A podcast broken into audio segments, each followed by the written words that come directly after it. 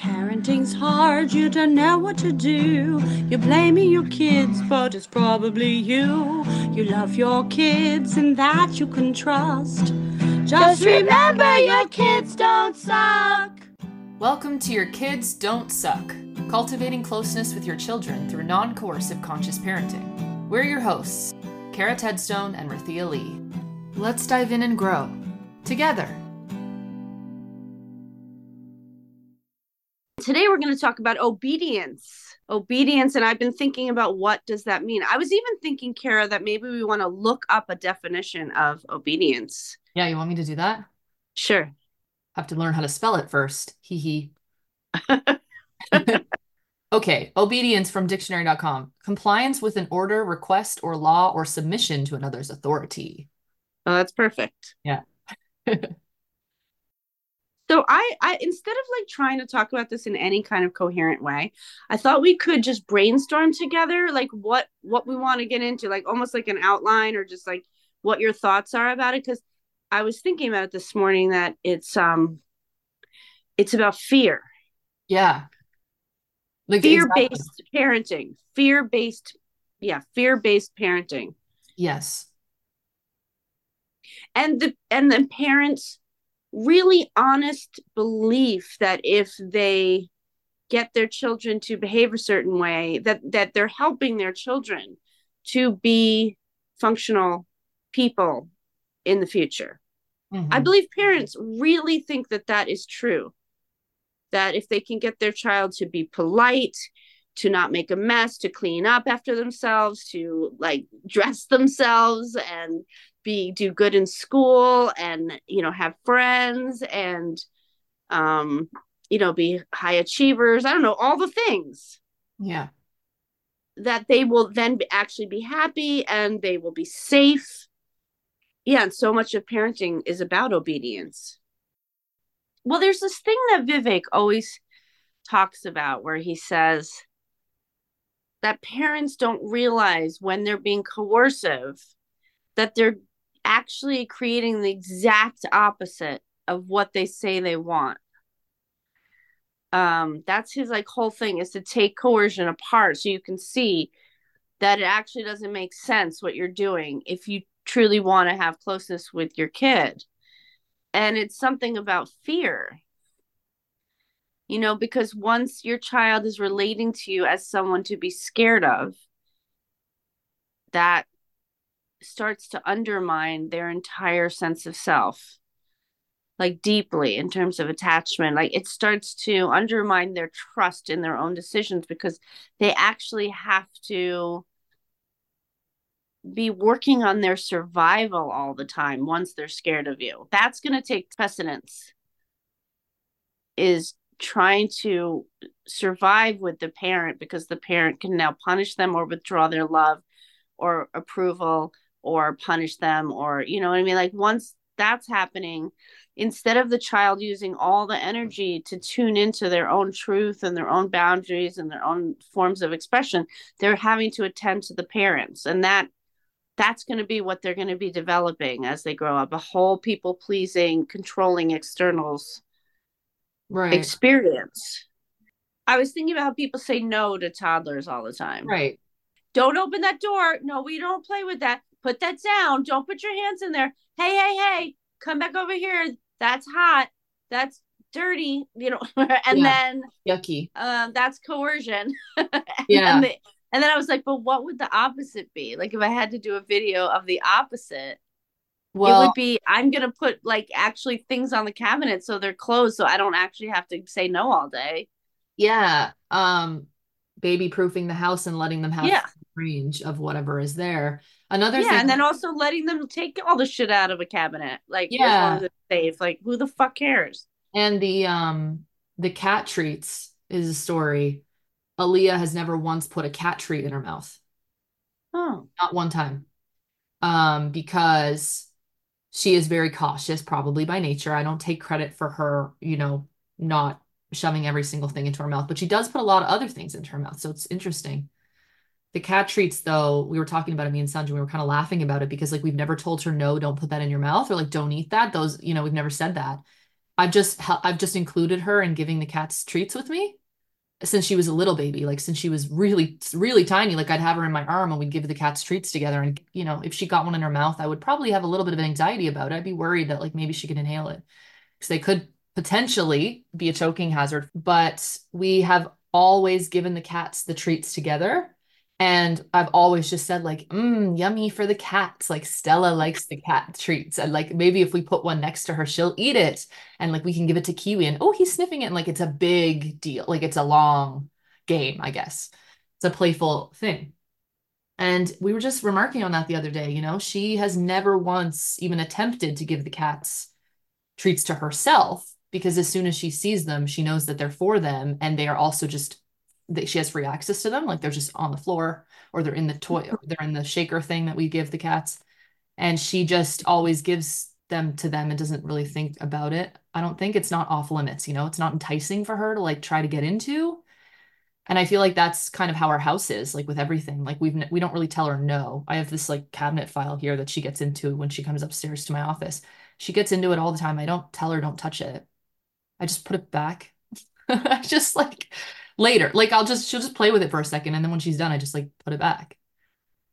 You're making me realize this whole idea that I learned when I first started doing non-coercion um that Vivek taught me. Vivek Patel taught me that children will use anything and certain things to um uh, what's the word claim their autonomy mm-hmm so you know they'll use food they'll use screens they'll use whatever to say you can't control me. Yeah. They use all kinds of things. You know i'm going to say something kind of weird but like i was working with a, on my in one of my groups someone had a, a child who wouldn't she wouldn't poop. Mm. yeah it, that happens a lot. hold, she would hold her poop yeah. And i was explaining that she must feel really really controlled because she yeah. needs to find something that she has control over and that's the best she can do. Yeah. she's a little kid like a four year old yeah. Um and kids will find things and they'll even do things that really bother the parents because they're just trying to show i i have some power. I have some power. I have a little bit of power. It's funny me and tori were talking about something last night. We were in the bathroom I get really, really triggered at night. That's just the theme you're going to learn if you're listening to these podcasts. My daughter won't go to sleep by herself, but it's too scary for her. But then she also won't go to sleep. So I stay up with her trying to get her into the damn bed. I mean, it's like it's like the theme of our lives. And last night we were up till one. We were up to no, probably 1.30. Can you believe that? It used to be midnight. Now it's starting to be later and later and later. And I start losing my absolute mind. And my partner has to go to bed early because he gets up at five in the morning because he works at a school. So it's me late at night trying to be non-coercive. Anyway, so um we were in the bathroom and I said something like, and you keep me up and you keep me up. Like it's so hard because then you keep me up so late. And Will says from outside, you choose to stay up this late. Right and she goes he said and she says he says you choose to. What does he mean? I was like well honestly i have all the power. I'm acting like a victim right now. I'm acting like you're forcing me to do this but the truth is i have all the power in our relationship. And she goes oh okay. And then she goes but you know i do feel really bad mom because i do feel like i do keep you up every night. And then we got in bed that night. She goes i feel so bad that i can't get to bed earlier mom. I'm sorry that i do this. She was so empathetic. And this is very new that in the last i don't know six months to a year my daughter has empathy for me in a huge way. It blows my mind. And she said i i tried and just can't do it. I said well i think you might have adhd i think this might be part of your adhd at about 11 o'clock at night you just start bouncing off the walls and you start having great ideas about everything. I understand. And she said i think i need to turn my phone off. So this my child is almost 12 think about this she says, I think I need to turn my phone off by like 10 and then come upstairs because she also wants to go to school in the fall. So she wants to start practicing going to sleep early. Everything I'm saying that she's saying is from her. Do you realize that? Mm-hmm. She's brainstorming how she can go to bed early. She also sees that it's it's affecting me in a way that doesn't feel good to me. She also, as she got in bed, she goes, Mom, I don't eat breakfast early enough. And I, I feel like I don't eat, like I sometimes I don't eat till one and that does not feel good. And I'm like, do you want me to help you with that? She goes, yes. I, you know, I do try to feed her, but a lot of times, long story, she doesn't get it in her mouth until one o'clock or something. I said, I will really work on getting you your breakfast earlier, earlier. And blah, blah, blah, blah. And then this is all initiated from her. And that might not sound like people think, oh, you must just have a naturally communicative easy kid. That is not what is happening. It's that it's that all this work I've done to let go of controls is coming into fruition now where she can think about her well-being and she can think about her habits. And she you know she's been eating she's been drinking Starbucks for the last 2 or 3 years a lot. And she recently decided it doesn't feel good. She doesn't want to have it anymore. She decided that not me and people don't understand that if I had been controlling all these things, we would just be in power struggles all the time and our relationship would be that. Yeah. And so because I haven't focused on obedience, I'm focused in on collaboration, communication, feelings, emotion, giving her great attention, getting therapy for myself working with my partner on my own stuff. There's there's room for like brainstorming together and it's so beautiful. Mm-hmm. it's the exact opposite of obedience. Yeah. And what's hard for me is to explain that i think when it it comes to working with younger children that you can still embody that in a younger mm. like in a relationship with a younger child because you can but it it just often does look just a lot more playful because your younger child is maybe having a tantrum or having big feelings and you're obviously not going to be able to negotiate or collaborate in that way and hear from your child that you know they are considering your perspective. It's obviously very parent led the communication you know? So when they're little when they're really young, you know? So explaining how to do that um, from my in my approach, like I find it hard to articulate exactly what that looks like, like how to show through my just words, like talking about it. It's hard for me to explain how I do that day to day with Aaliyah. But that's Can I ask you some questions? Yeah when you you so the hardest thing for you is that there's like a demand all the time yes like this mama give me this pick me up blah, yeah blah, eat eat eat eat all day eat okay and so you just make her food all day i want to say yes and no because yeah i do make her a lot of food it's not like i I don't. I'm not one of the parents who say like, okay, well, we have breakfast now, and then we have a snack, and then we have lunch, and then we have a snack, and then we have dinner, and then you have a snack, and you go to bed. That's ideal. I think that's a great eating schedule and works for a lot of families. Mm. I tried to do that with my young child, but we also did baby led weaning. So she was eating what we were eating, and I was just making her adult food, not giving her like purees and stuff and it was not happening. It just wasn't happening. As soon as she could communicate by basically getting over to the fridge or the cupboard to tell me she wanted more food, that's what she was doing mm-hmm. from like as young as like seven, eight months. Like she'd crawl mm-hmm. over there and she would just point at it and she was telling me eat. Like that's that's what was happening. And I felt like I wasn't being I felt like I wasn't being very um not just responsive, but like honoring of potentially her appetite if I was going to reject. Like if I was going to say, no, honey, like you can eat in an hour. That really didn't feel right to me. And like I have a fear that as I say that, people are going to think I'm ridiculous because it's literally like just an hour.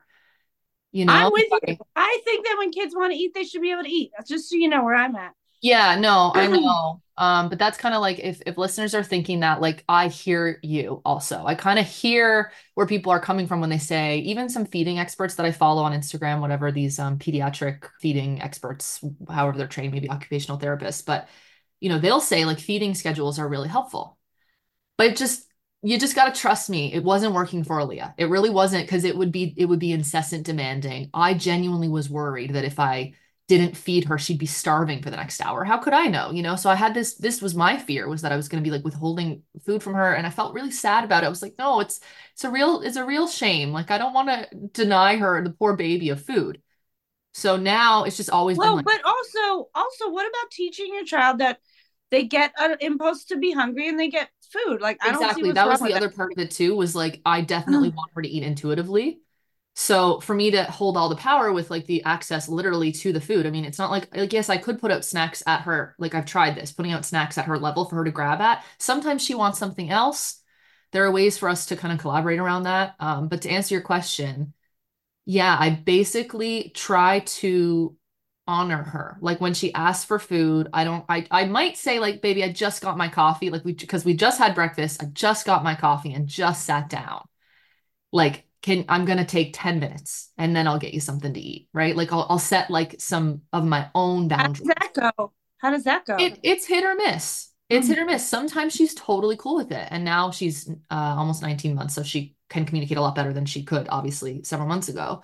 Now she'll she'll nod and she'll go, yeah, yeah. And then she'll go off and play. You know, or sometimes I'll even use a timer because she just loves this timer that we have. That's and I'll so great. Yeah. And I'll say, baby, you know what? We just had breakfast and she's eaten a lot. It's not like she refused. Because if she refused, then I'm not a mom that's like, no, you eat what you eat and nothing else. Like I will provide plenty of options for her. So I, I make sure that she's eaten something. She asks maybe a few minutes later, and I'll set a timer. I'll say, baby, you know, we just ate. Mommy really needs a break. Mommy's back hurts or something. And I'll tell her that. And I'll say, like, mommy's neck hurts. Um, just gonna finish my coffee and then I'm gonna and I'll set the timer. How about that? 15 minutes, 10 minutes? And she'll be like, Yeah. And I'll do that. And I'll be like, when the beep goes off, I'll get you another snack. But yeah, I I guess yeah. what I'm getting at is like in the non-coercive approach that I take with her, I wouldn't just say, no, we only have snacks at this time because right. that doesn't work for her. I did try that because I don't think there's anything inherently really wrong with that. Like if your kid does well. Like I have a friend whose son does great with a schedule of eating. He doesn't ask for snacks between. He just doesn't. He's not interested. My daughter is extremely hungry all the time. And so that's what we do is I kind of just have to set my own boundary, my own boundary being what I control inside of myself you know, not telling her, baby, stop asking. I need you to go play with your toys now. That would be like a coercive thing. Yeah. Like, like, let me tell you what to do instead right. of say, baby, I'm going to have my coffee now. And in 10 minutes or 15 minutes, or I might give her some options just so she can feel like she's choosing. Um, then I'll definitely get you a snack. I'd love to help you. It's kind of like in the video that you made, you know, with the um, mm-hmm. I, I I'm just in the middle of something, you know, in 20 minutes, does that sound good? And your kid's like, yeah. It's like I'm well, it's about yes. It's about finding a yes. Yeah, it's finding a yes. Because sometimes I actually feel like I literally cannot. Like I just sat down. Like I have many mornings like this where I'm completely on my own with her for hours before our caregiver comes, and it's it feels incessant. It really does. It feels like she's saying eat. Actually, probably she is saying it every five minutes. Like that's not an exaggeration. And sometimes I feel like I'm gonna burst into tears if I have to get her another snack. Like I just can't. I haven't even eaten myself. It's like I have to tell her, you know, I just I just can't right now. Like I'm going to I'm going to eat my own breakfast first and I'll sh- happily share my toast with you. But like I'm going to be sitting on the couch right now for the next 10 and I can set a timer for a time that, you know, works for me. But that's what I feel like I do when it comes to non-coercion and setting boundaries. I don't try to control her. I just tell her what I yeah, like finding the yes. Like how can I meet her need but also my need and set my own boundary within myself. I just look to myself and my behaviors, not hers. Well, I want you to know that that a lot of parents would take that and make that coercive. What you just said. That I know. That's why I haven't really. They would say, "Well, yes, I'm to... setting my boundary when I say." I'm not driving you there today, or I'm not going to give you food, or I'm that's my boundary. I don't yeah. feel like making it right now, or I don't feel like uh, staying up with you, or like, you know, most parents say boundaries are their own controlling themselves, but they're not aware of the power dynamic or the power differential. Yeah, that's what um, we should say more about because that's why I kind of hesitate to use even the word boundary because I feel like it gets misconstrued. I don't use that um, as a way to then just like shut her up or never help her out or never get her, you know, I don't, I basically don't use that as a way to control the situation. I still honor that, that she has a, a request or a need or she need wants right right. and i try to meet that as well. Like that's where i go with it then. I do set the boundary and say like baby i need to have my coffee. Like i really need to sit down or i just need to do this or i need to finish this dish or i need to whatever. And if she has feelings about that then you know she has feelings about it and i'm working on being okay with that.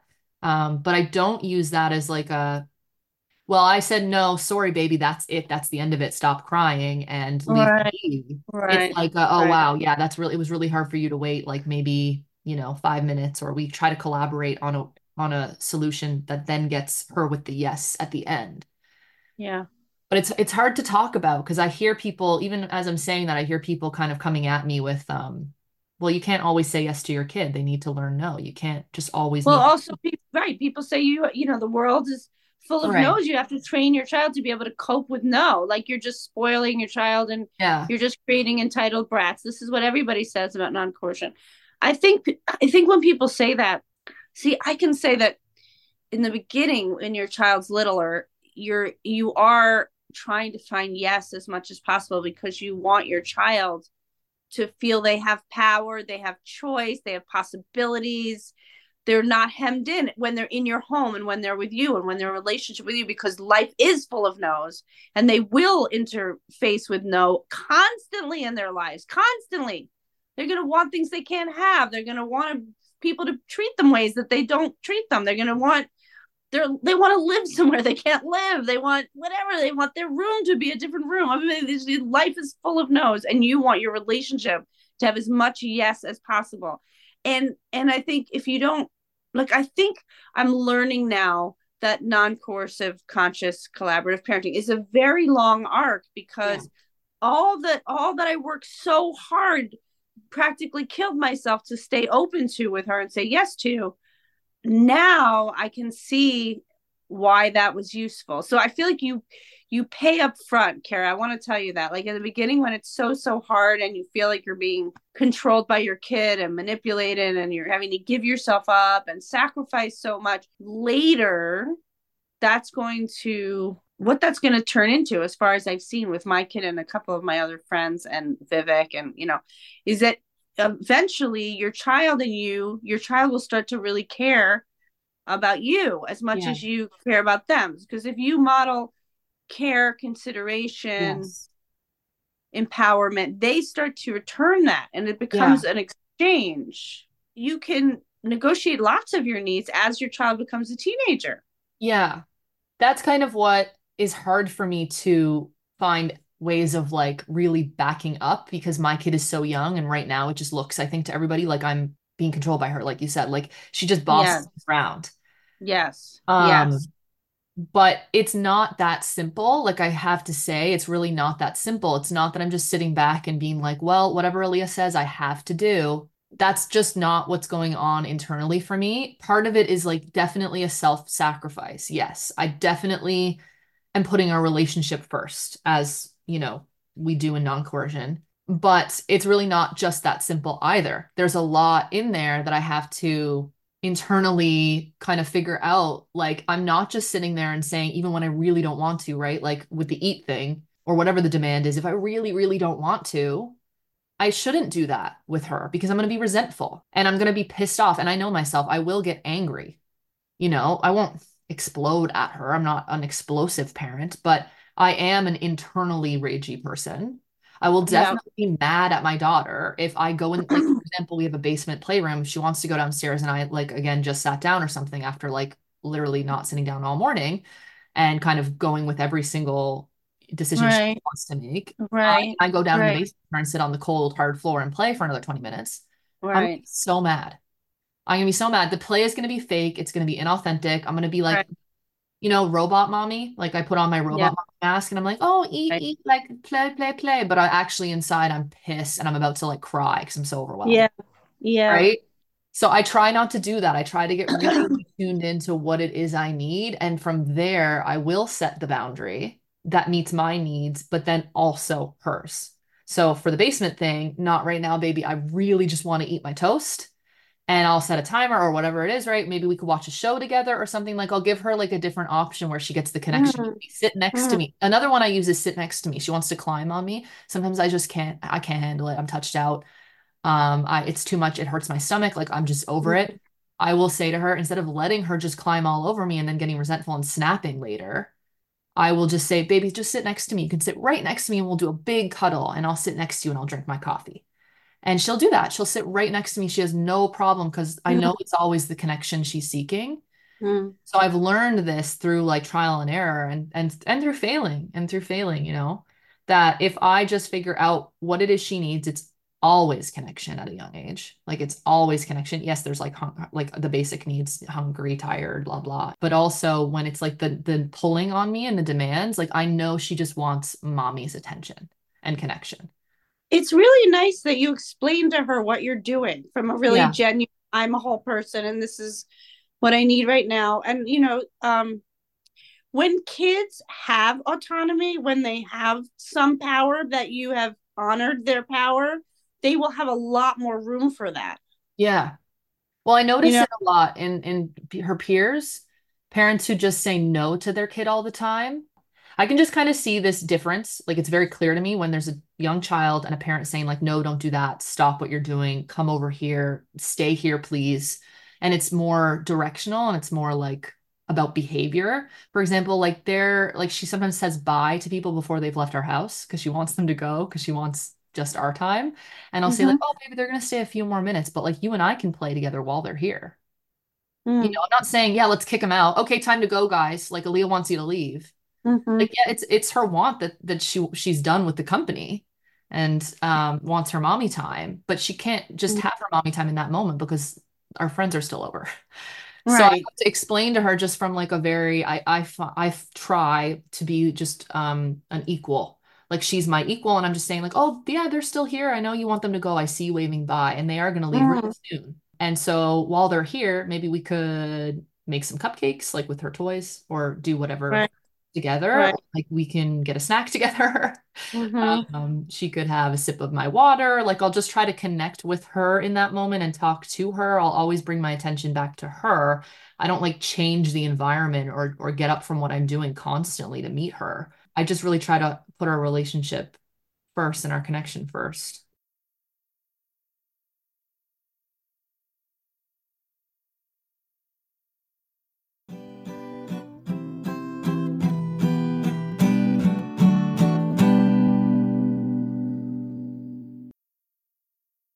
I'm I feel like the word boundary is really charged and confusing. Yeah, Because in some of what some of what we say with non-coercion is no no boundaries, no limits, which is really, really triggering for everybody. And they, everyone's like, well, that's just fucking insane. well, do you think that's Like, that's true? just- Well, is it true? It's just that people use the word boundary and limits to be coercive. That's the main way people That's are right. coercive. Yeah, I, I so agree. That's why I'm So like, if we use it at all, they'll be like, "Oh yeah, right. I'm just making a boundary when I say you Yeah. you have to do this, you have to do that, or I I I, won't do this, I won't do that." Can I say one thing? Like, I'm I'm trying to in hearing you, I'm trying to say when Will yelled and he said, "She's not forcing you," Yeah. right? Last night we stayed up till at least twelve thirty, maybe one, and guess what we were doing? We were playing Uno. And there's these moments. Luckily, I'd taken a nap. So I'd taken a nap. So I was resourced. I was like, okay, I can do this because I slept for 45 minutes earlier. So I was, I had it in me. But there are these moments where I have to decide what's more important. It happens all the time. yeah, What is more important? Is it more important for me to go to sleep and get eight hours of sleep? Or is it more important to play Uno with my kid and really have fun? And I really sit there and try to decide because she's really asking for something. She has no power in her life. She can't get in the car or go anywhere or like, you know what I mean? She she has no money. She Yeah. she has Yeah. no power yeah, and she wants to play Uno. So if you put that in a context, if you put her wanting to play Uno, and my partner was up also, and the three of us had like the funnest game of Uno. And it's these moments where I know that she'll be grown one day and she won't live with me. And I won't get to play Uno with her at one in the fucking morning when I have to work the next day. And I could have come down hard on her, done so many other things, but I can I can zoom out and see that this is a precious moment and I'm choosing it. She's not making me. I'm choosing it. hmm And it's someone else might say, well, what would you do if you decided it wasn't worth it? You don't want to stay up till one in the morning play Uno. Then I'd have to explain that to her and we'd have to like really brainstorm together. I'd be like, sweetheart, like, oh, you know what? Last night I finally started losing my shit. I really did. And I had to I had to have Will take over. I said, I'm gonna go rest. Will's gonna help you get in your pajamas and And then when you're right before you go to sleep, come get me. So I, that's so I did. I tapped out. I have the ability to tap out. Oh my God. I mean, now Will's not around all the time, but things like that. I've I've found some like sometimes I'll say to her, I I'm gonna go take a break and I'll be back in 15 minutes and I will time it like you do, even though she's 12. Right. Well, yeah, I'm thinking about that word boundaries again because um it's not like it's like you're set you're saying I need a break for me, but then you're not just being like I'm shutting the door now, figure it out, good night. Right? Yes, and tonight tonight we have decided we're going to try to turn off our phones at 10 and we're really going to try to be in bed by 11 together. I also like in the long game, we're not going to stay up and play Uno every night. Like, just so you know, listeners, I'm not saying I've given up my whole sleep and well being for my daughter. Uh, it's just that it's a long game. We're going to work on it now together because she yeah, wants together. to go to bed earlier too. Well, so yeah, just to like kind of go back to the word boundary then. Okay, like you said, good. Rythea, people are going to try to take that and say, well, Cara and Rythea in non-coercion are talking about boundaries when they when they're saying setting their boundaries for themselves. That means that I can do that and not control my kid, and so I'm doing non-coercion. But I think what's missing from just that explanation is then you go and collaborate on a solution to get both of your needs met together right? Yes. Just to be clear again, and I, am sure we've said it a million times, it's kind of like the non coercion part is maybe like that's one thing. But then there's the collaboration, which is such, we have to have such an emphasis on that because, in my way, I'm not saying, baby, no, not right now. I'm not doing that. Deal with it. And like having her have her feelings. I could probably do that really gently too. I could say, baby, no, not right now. If you cry, you cry. Like, I'm here. I, am here. It's okay to cry. It's okay. Well, but I'm not doing. That's gentle parenting, right? Yeah, yeah that's yeah. that's like really that's definitely out there and really um common. But that's not what I'm doing because I'm taking it then to the collaboration place to try to figure out how to meet her need. I can't always do it. I don't, I'm not a perfect parent. I don't always collaborate. Sometimes I feel like I'm actually at zero. And sometimes I'll do the classic gentle parenting thing where I'm just like, no, no, sorry. I know you're sad. I mean, I don't know if I I don't think I've ever really just stopped with that, but it's hard for me then to do the collaboration, is what I'll say. Like, I don't always succeed in like figuring it out with her. Sometimes I end up just, she just has a tantrum and I'm just there with her. And I'm sometimes I cry too. Cause I feel like, well, yeah. and there's also, I can't. There's yeah. a lot, like, I have a lot of I can't. I'm like, you know, like this, I was leaving to come here and she was having a play date and they wanted me to play with them. And yeah. I said, I'm so sorry, honey. I can't. I'm going to go do my podcast. And I, you know, that's it. That's just that I can't. There's a lot so then, of I can't. So then well, I just want to say, Cara. Yeah. Because there is a lot of I can'ts, which most parents would just arbitrarily say I can't. Right. I have really I have really broken this down to see when I really can't. Yes. Okay. So then there's the I can't. And then there's the other thing about collaboration, you're collaborating with someone who has none of the power. You got like that's what parents really need to get. Yeah. You're collaborating with someone who has no chips to use. They have no hand that they can play. If they're just your child is completely relying on your generosity to see them as an equal to to for them to experience their power and experience their autonomy that's what you that's how you can show up. So then they can so i kind of feel like we should give examples of our children really taking that and running with that because i see it every day. My daughter my daughter is so empowered. It's incredible. It's like nothing i've ever seen before. Well yeah in in what ways? What ways are you seeing that now? Well i guess i want to talk about the conversation tori and i had about creepy people. Yeah. You know she we often talk so this terrible late night thing where she tortures me and makes me stay up till one in the morning is also the time where she tells me everything. So i'm very torn about trying to change it. But anyway one of our late night talks she said she had just been on this retreat dance retreat with her dad where there's tons of people dancing and she had a great time. And she said you know what? I just find all the men creepy. And i said oh what does that mean? Tell me more like a lot of enthusiasm. Let's talk about that, you know. So we had, we talked for a long time, um, and it became really clear that it started. She's starting to have that age where men are looking at her and objectifying her. And that's new. And she's naming it as creepiness. So then we broke that down. What does creepy feel like in your body? Well, it just does, it feels yucky. Like I want to get away from the person. Well, that's why I was explaining when people are walking over your boundaries and how invasive it is to someone look at your body like an object, how yucky that feels to everyone and anyone, no matter what your gender is. And we talked about how girls can be creepy. We talked about how friends can be creepy. We talked about how I, you know, am I ever creepy? Like I put myself in there with it, you know.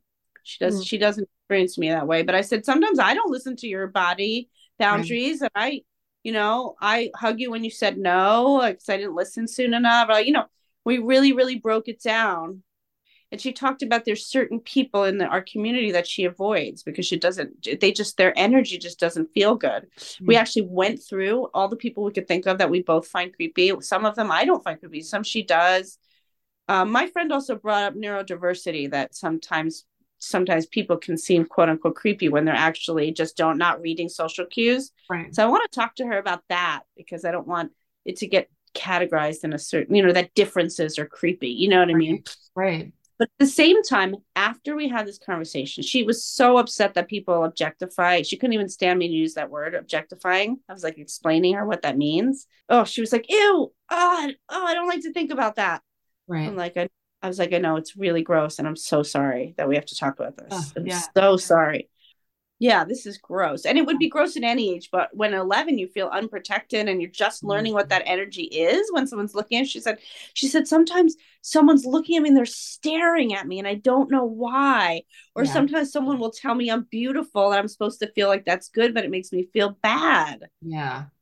So we talked for like I don't know 45 minutes with my 11-year-old daughter and at the end she goes this was a very hard conversation mom but it was it was really needed. And i'm like yes it was very needed. And i felt so relieved.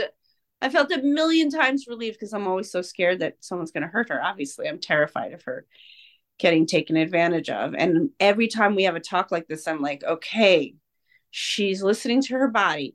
She's telling me. She's asking me. She's taking in my opinion. And this is where i thought you and i Cara could talk about our childhoods because what happened to me because my parents were so controlling was I literally stopped telling them anything and everything. I had a million secrets. Um, I had a whole life that was separate from them. They never knew about. I tried drugs. I was I got sexually abused by all these people that they never knew about. I was I mean, I was in really unsafe situations all the time. I mean, I was totally unprotected because I couldn't trust them. I couldn't tell them anything. I was going to get punished if I told them things. I mean, so I basically had to create at a young age a completely separate secret life, which is just mm-hmm. sick and terrible. Yeah. And that's what happens when a child feels controlled and scared of you. They have to create a separate world from you to feel safe. And then they have to test it out and try shit and then they can't even tell you what happened because they're going to get in trouble. So like that's that's what's wrong with coercion. Yeah. And sometimes it's not even that extreme, you know? Like sometimes teenagers or you know younger even preteens kids who then start kind of going outside the home without parent supervision. Like sometimes they won't even do the extreme things but i don't care. I want my daughter to be open with me. Regardless i don't want to use fear and control even if i feel like i have a kid that would never do such a thing right? Because you might think your kid, and you might know, you, you might actually know that your kid does not have that kind of temperament. I, I know lots of my friends growing up, did, they never messed with anything. You know, they just were very, they're just kind of chill. They play video games or whatever.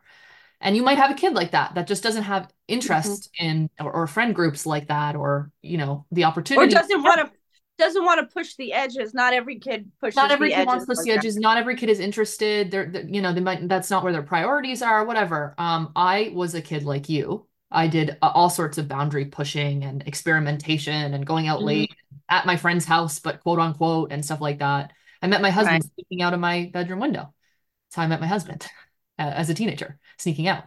You that know, so, yeah so there you go um never, my parents never knew until like i think we were together like 10 years or something so really? that's the type of stuff yeah they didn't know you were together for for 10 years no they didn't know i met him sneaking out i don't think for years oh. years. i don't know if it was 10 years it might have been like seven but it was a long time like i didn't tell them how we met i said we met through a friend of a friend which is true but I snuck out at like one in the morning to meet my husband um, with with a friend. Like they were driving in a car and I met them. So you might not have a kid that wants to sneak out or try drugs or has friends that, you know, do any of that sort of stuff. You might have a very different situation. Um, and I might too. Aaliyah, my daughter, might never want to engage with stuff like that, but I don't care. I still want her to be open with me, to feel safe with me, even if she's a kid who just has like interests that are very like wholesome and she's just hanging out at home or doing super age appropriate things. I still don't want to use fear to control her. I still don't want to try to go for obedience because I'd rather go for relationship, even if I don't suspect anything to worry about, mm. you know? Mm. Our children actually are having a deep inner life, and we would like to be part of that. It's not yeah. just, I want them to be well behaved so they'll be safe. And by the way, it doesn't keep them safe. Yes. It, children keeping their worlds from their parents doesn't keep them safe. It's just the opposite. But parents excuse for control and coercion is I'm keeping my child safe. That that is usually what people say. Mm-hmm. And the first thing parents ask when you tell them you're non-coercive is how are you going to keep them safe? Yeah. Yes, because even at the very basic level, right? When you tell a one-year-old to not eat the stuff off the floor, as soon as you turn your back, you know they will.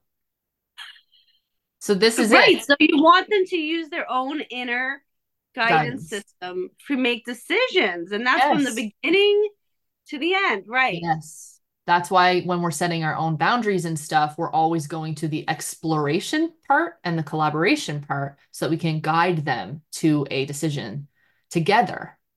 Right. Instead of just fearing, like shaming them to instill the fear of God into them so that they don't even ever try. Like that's, I said no, and no means no. Well, right. that's not the goal because it closes the chapter and we want to keep it open. We want to keep it open.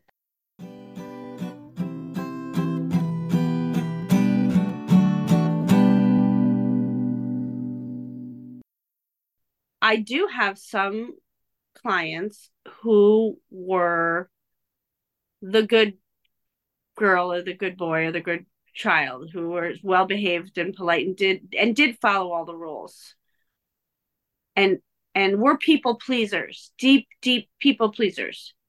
Yeah. And their lives exploded into hell as they became yeah. adults. It did not go well. It doesn't go well. Yeah. It's not a good game plan. It doesn't create close relationships with real intimacy. It doesn't create self-trust, self-love. It doesn't it doesn't uh, support risk taking. Right. Uh, adventure self expression. Yes, these are great points. I am thinking of several of my young adult clients. None of them are risk takers. All of them are high achievers and quote unquote like well behaved. They've all uh, have really strived their whole lives to meet the parents' values, right? Fulfill the parents' wants for them. So, like going to particular universities or choosing particular programs or choosing particular jobs with their mother's wishes and wants and desires in mind. The mother figure in, in these clients that I'm thinking of right now has always pushed them in a specific way, and they are in deep distress. Really? They, yes, they are the their gold standard in their parents' eye. Their internal um, distress is like like the, the you know as their therapist, I can tell you that they are deeply suffering and struggling in a ton of different ways. Um, That's fascinating. I yeah. find that really fascinating. Yeah, they're really struggling to, I guess, follow their internal compass, right? Like they feel like they don't have a sense of self and they're really not sure like who they are. They feel very lost. If you have parent who loves you conditionally, yeah. You have to spend all of your time trying to get their approval and love and you have to give up your own connection with yourself for that. That's what I was saying at the very beginning. You have to focus on survival first.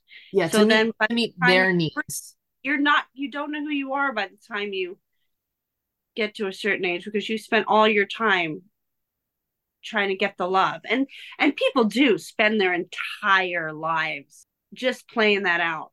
Mm-hmm. It's not like most people turn the corner and then they realize they gave it all to their parents. No, they spend the rest of their life trying to get their parents' love through other people or acting out, acting yeah. out against it. have you seen the show Couples Therapy? If any of our listeners have seen it, she's in New York City and she's got couples of all different backgrounds, contexts, like uh, people who are polyamorous, straight, gay. Oh. Oh. like there's a whole bunch of different types of relationships, and all of her work is centered around reenactment um, of childhood. Wow. Yeah. So if, if that is so cool. You need to watch it and let me know what you think. But if our listeners watch it, that's what you'll see um, kind of right off the bat is she very quickly goes into, well, tell me about your childhood. And yeah. then the couples, what, what where they get the most insight is from the exploration of how they're reenacting those patterns inside of their uh, you know, intimate partnerships. And that's what I'm seeing with my children, like kid clients, my well, my young adult clients they're doing that in all other aspects of their life. Like they haven't been able to find themselves and figure out their true values because they've been working to please, um, to get that love. And they have not been able to find themselves. And that's what I mean when I say reenactment. Like couples therapy is a really great way to sort of see what that looks like. It's really cool. That is what that is like a big aspect of the therapy work that I do with my clients. Yeah. Is seeing how they're replaying everything in their lives. That is what we do. And we take that apart. And and that's what inner child work is. You finally give your child the things that your child has been trying to get from everyone else. And that takes a long time. It really does take a long time. It's a long process. Yeah. That's what we're trying to interrupt with our children That's in right. real interrupt. time in real time we're trying to um, not have our children have to focus on pleasing and avoiding and you know protecting themselves against us so that they can actually put their focus on developing themselves yeah and it, it takes so much work for the parent because none of us were raised that way. We have to tolerate them doing things that we don't want to approve of. We we have to tolerate them failing and trying things and having starbucks or lots and lots of candy or being rude or not having good play dates or not focusing well or not you know we have to tolerate them having a fucking process mm-hmm. for children to have a process just like adults have. They get to fail and try and and try bad habits for a long time and uh, you know they they are allowed to just because they have no power and they were born to us doesn't mean they don't get to have a process why do they have to suddenly live perfect lives what the fuck is that i yeah. hate that and try and i i'm i'm working so hard to not have my kid do what makes me comfortable mm-hmm working so so hard. I don't think anyone has ever worked as hard as I have been working. Uh, no, that's not true. I know that's not true, but it feels that way. I'm gonna have to work tirelessly. Yeah.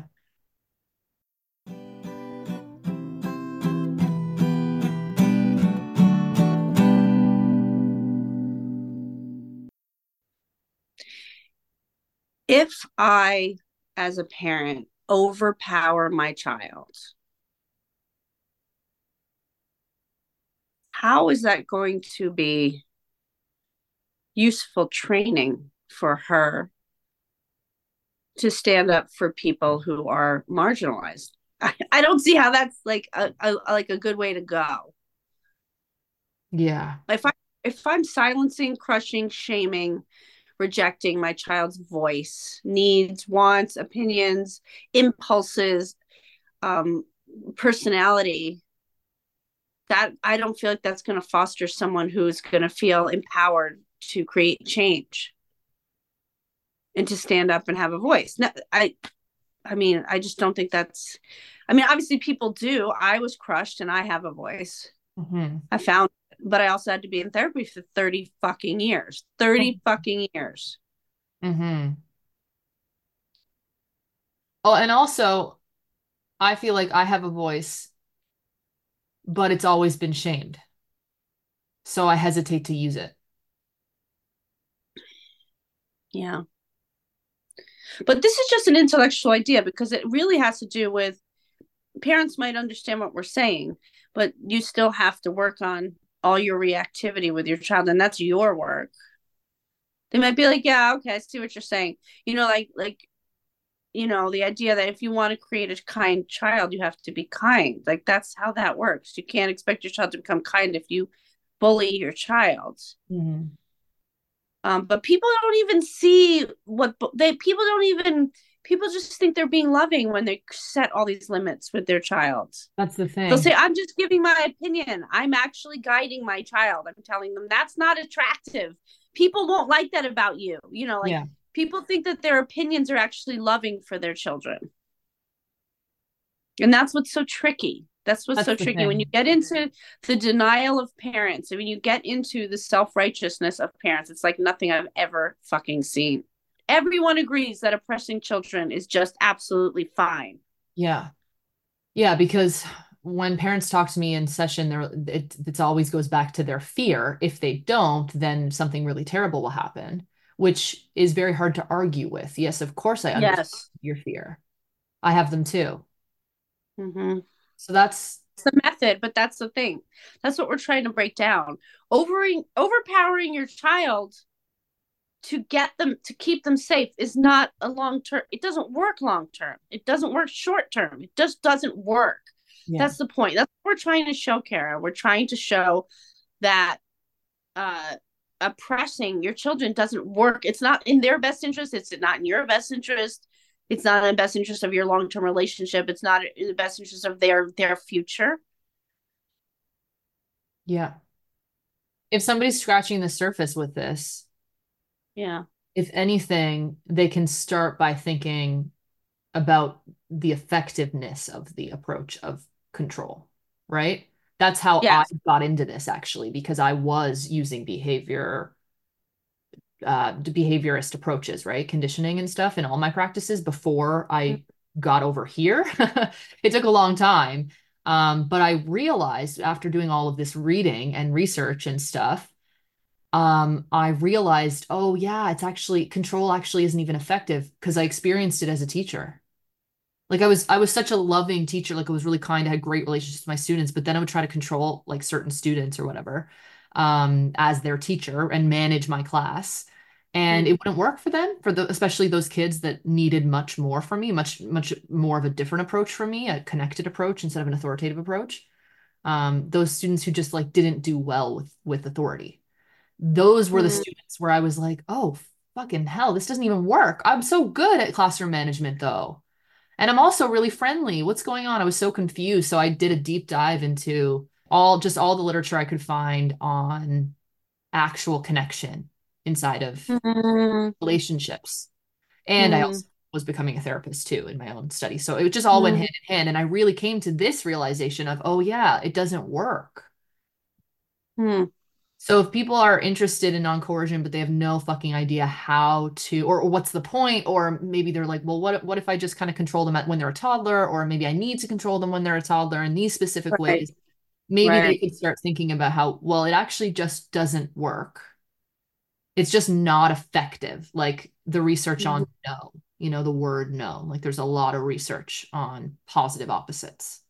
So telling kids what Well, you know, can. that really brings me brings me to a little story of of my I I run these support groups for parents, and we were doing our closing session, and I went around and asked everyone, has something changed for you? What has changed for you over the six weeks of this support group around non-coercive conscious parenting? Like, what has changed for you? And one parent said, he has little kids, very little kids. He said, I'm starting to question all my impulses. Hmm Or I say, you need to put your coat on. And then I they don't want to. And then I stop and I say, why does my kid need to put her coat on? Let's really look at that. And he's starting to do that with everything. That's fucking amazing. That made me yeah. so happy when he said that. He started, I said, right, question your question yourself. Question yourself. Just start there hmm all the have tos start to question the have tos and look at what it's doing to your relationship with your child. Let's just that- that's just like that's the beginning. The beginning is question yourself question your have tos hmm i think it's ultimately though about their essence trying to preserve their essence.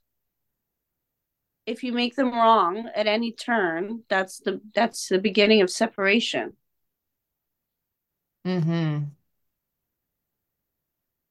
And Vivek says that, you know, that it doesn't feel good to oppress.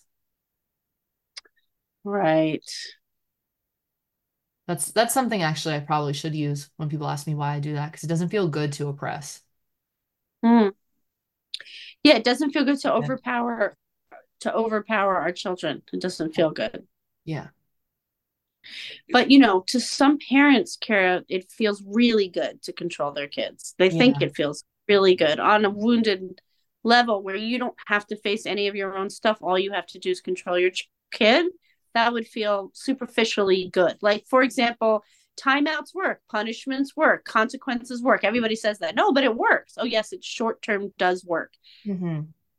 It does work. Your child will do what you say because they have no power and you're taking all this stuff away from them love, you're connection, afraid. all kinds of things. It will work, quote unquote, work. It just, you just won't be close with your child. That's all. Ultimately, you won't be. Yeah. It's just really, I will say, it's really, really, really, really, really hard when you are a parent of especially a young child and you're doing things with them that people expect basic behavior um, or basic parent responses to. Mm-hmm. You know, they like your kid. Like what? I don't know, just like your kid's three or something, and you want to take them to a restaurant. Well, people will lose their shit if you take your kid to a restaurant and don't like tell them, don't touch that, don't put the water on the table, you know, don't put your feet up there, be quiet, you know. Mm-hmm people will lose their shit because their experience in the restaurant is obviously going to be affected by a, like a kid mm-hmm. that's acting like a three-year-old so mm-hmm. i understand parents really struggling with non-coercion and feeling like they can't leave the house well what are, what are your thoughts about that what do you do your child's almost two right yeah she'll be two in may well we still leave the house and we still go to brunch. We went to brunch on Saturday and she put her feet up on the table. She wanted to climb all over me. So I said, Do you want to sit in the big chair next to me? So she sat in the big chair next to me. She was happy as a clam. Um, she started yelling at one point because I Sanjay made the critical error of saying that we the pancakes were on the way. Of course, they weren't ready yet, so that was very upsetting to her. Uh-huh. And I, what did I say to her? I said, "Oh, I wonder if we can be quiet like mice." And she was like, Eek! and we just became mice for a bit.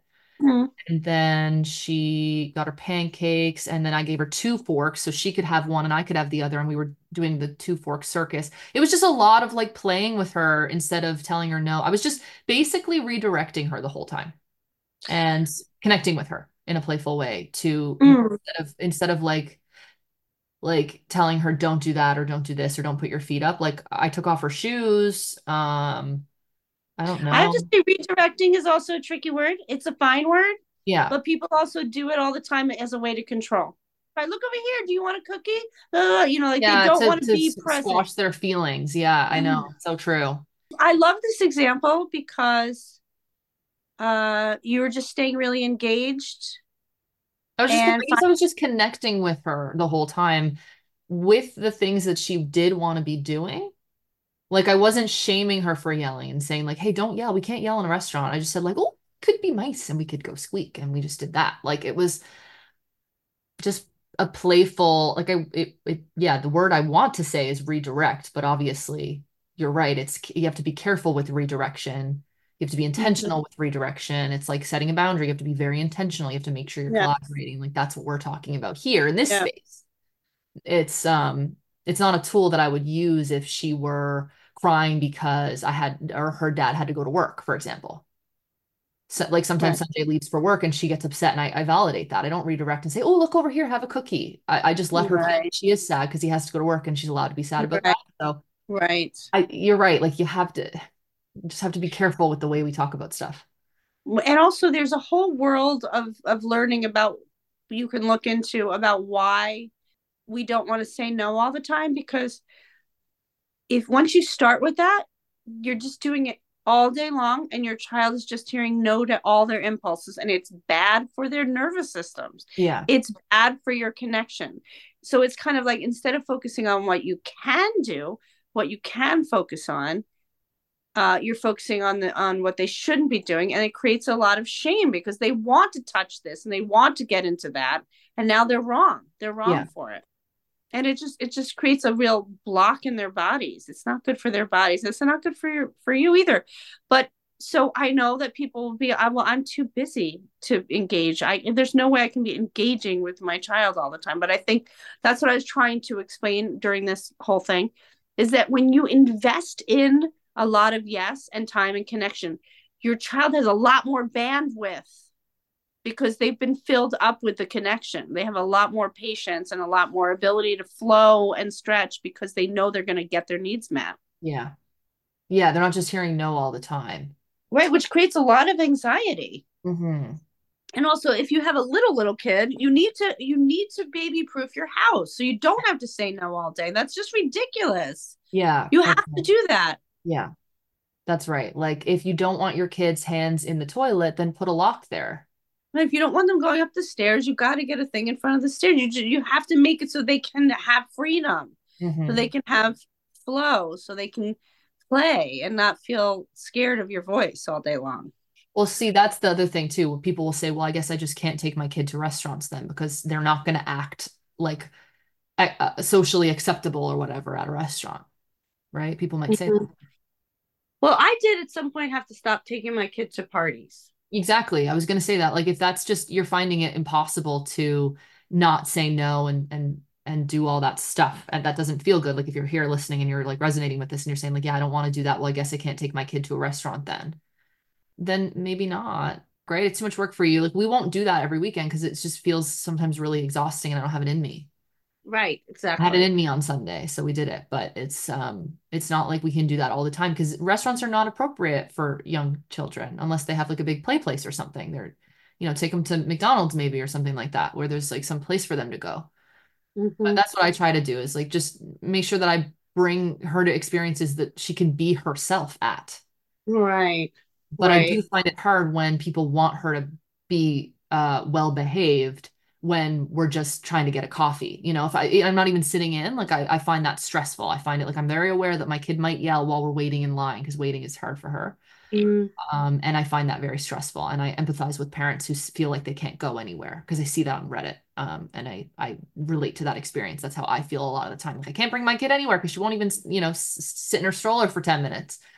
Um, I I Well, my child was not well behaved at all Yeah. for many years, and it was very hard, and it was triggering, it was embarrassing, it was stressful, and because I put in the work, she's now deeply sensitive to she she's now deeply sensitive to other people's feelings. She wasn't for a long time because she was traumatized because she was developmentally not needing to, you know, she wasn't supposed to.